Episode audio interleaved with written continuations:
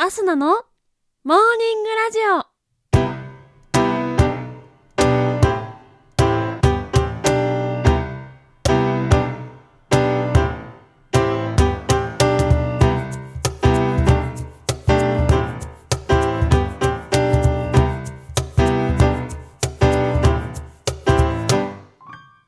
皆さんおはようございます。そして本日4月20日火曜日。お誕生日のあなたおめでとうございます。この番組はバイオリン弾きのアスナがあなたの今日一日を少しでも楽しくスタートできるようお手伝いをする番組となっております。本日のお天気や一日をワクワク過ごせるお役立ち情報などお話をしてまいります。どうぞ最後までお付き合いお願いいたします。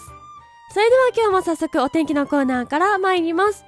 沖縄や九州から関東にかけては一日を通して晴れそうです。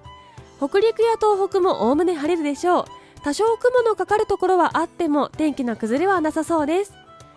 北海道は北部を中心に変わりやすい天気で昼頃はにわか雨のところがありそうです。最高気温は全国的に平年より高く関東から西では所々で25度以上の夏日となりそうです。東京都は最高気温26度の予想で日中半袖でも過ごせそうですが夕方から冷えますので上着はお忘れなくお持ちください。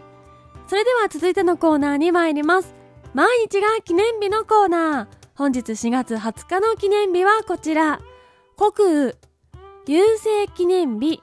ジャムの日コーヒー牛乳の日となっております。国雨こちらは穀物の穀に雨と書いて国雨と読みますが二十四節気の一つでして雨が100種の穀物を生じさせる時期のことを指しております。この時期に降る雨は田畑を潤してくれるため種まきによく穀物の成長を助けるとされております。また国雨を過ぎたあたりから徐々に日差しが強くなる日が増えてくる傾向があります。続きまして郵政記念日。こちらは1871年4月20日にそれまでの飛脚制度に代わり新しく郵便制度が実施されたことにちなみ制定されております。また今日4月20日から26日までは切手趣味週間と言いまして限定切手が販売されているんですけれどもえ今年2021年はなんと郵便創業150年にあたることから郵便にちなんだ絵図や絵巻を題材としたデザインの切手が販売されているそうです。ぜひこの機会に郵便局お立ち寄りいただいてどんな切手のデザインが出てるのかなという限定切手見てみていただくのも面白いかなと思います。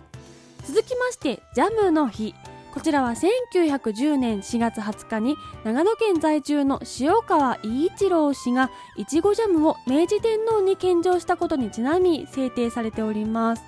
ちなみに世界最古のジャムはなんと旧石器時代まで遡りましてミツバチの巣から蜜を取りそれを使って果実を煮たものがジャムの起源とされております。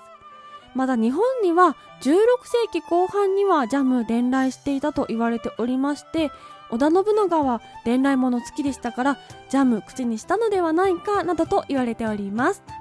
続きましてコーヒー牛乳の日。こちらは瓶入りのコーヒー牛乳が1923年4月20日に神奈川県小田原市の東海道線神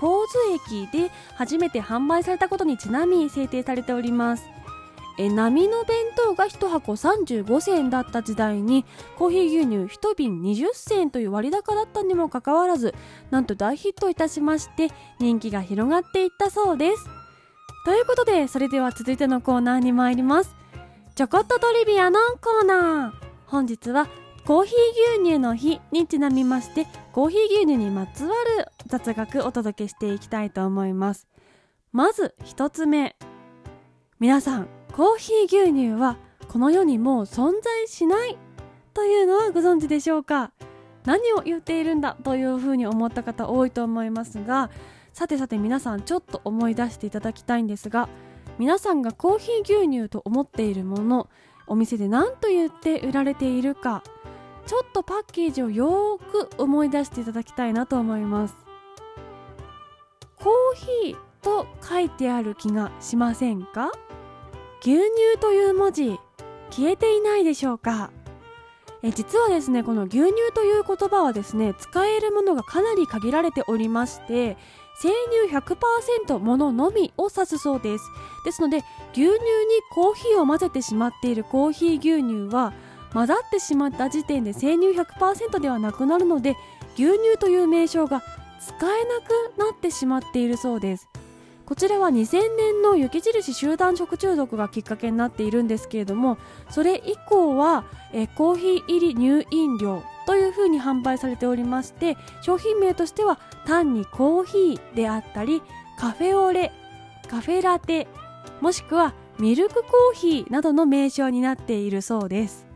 ということで皆さん今なんとなくパッケージをインターネットで探して調べている方もいるんじゃないかと思いますが確かにという発見あったと思います。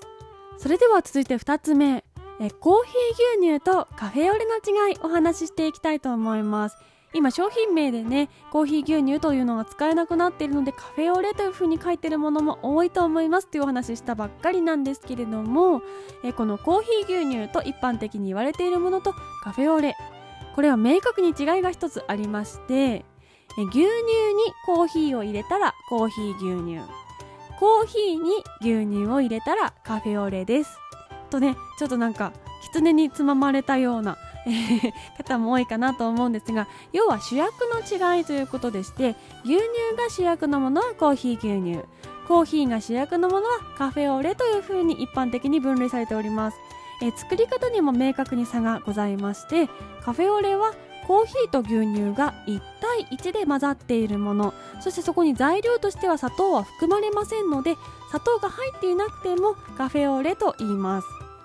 それに対してコーヒー牛乳は割合が決まっていなくてコーヒーと牛乳と砂糖を好きな量で混ぜたらコーヒー牛乳ということなんだそうです。ですのでコーヒー牛乳には砂糖が入っているというのが一応のルールになっているということなんですね。ちなみにもう一つ似ているものカフェラテというものがありますね。こちらカフェオレとカフェラテの違いでお話ししていこうと思いますが、まあ、ご存知の方も多いと思います、えー、カフェオレはドリップコーヒーと牛乳を混ぜたもの。えカフェラテの方はスチームミルクとエスプレッソを混ぜたものになっております。が、えー、チェーンのカフェであったりとかコンビニであったりとかというところではその限りではないのかなというふうに私は思っております。ですがカフェラテとカフェオレが一緒に出しているようなお店があったらそういう違いがあるんだななんていうふうに思っていただけるといいかなと思います。そしてお家にコーヒーがない。だけどコーヒー牛乳が飲みたいと思った時にはこんな方法でコーヒー牛乳味楽しむことができますよというのが麦茶と砂糖と牛乳を混ぜるとコーヒー牛乳味の飲み物になるというのはご存知でしょうか、えー、麦茶は濃いめに煮出したもの。それに対して牛乳は麦茶の3倍の量を混ぜていただくのがおすすめということなんだそうですがちょっとぎょっとしてしまうかもしれませんが、えー、なんとこちらですねこのコーヒー牛乳と、まあ、この麦茶オレの味をですね味覚センサーで比べるとかなり近い数値が出るそうで味かなり似ているということなんだようです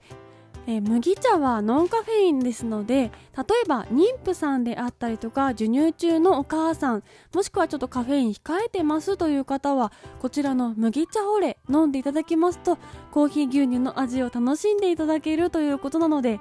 もしご興味ありましたらぜひトライしてみてください。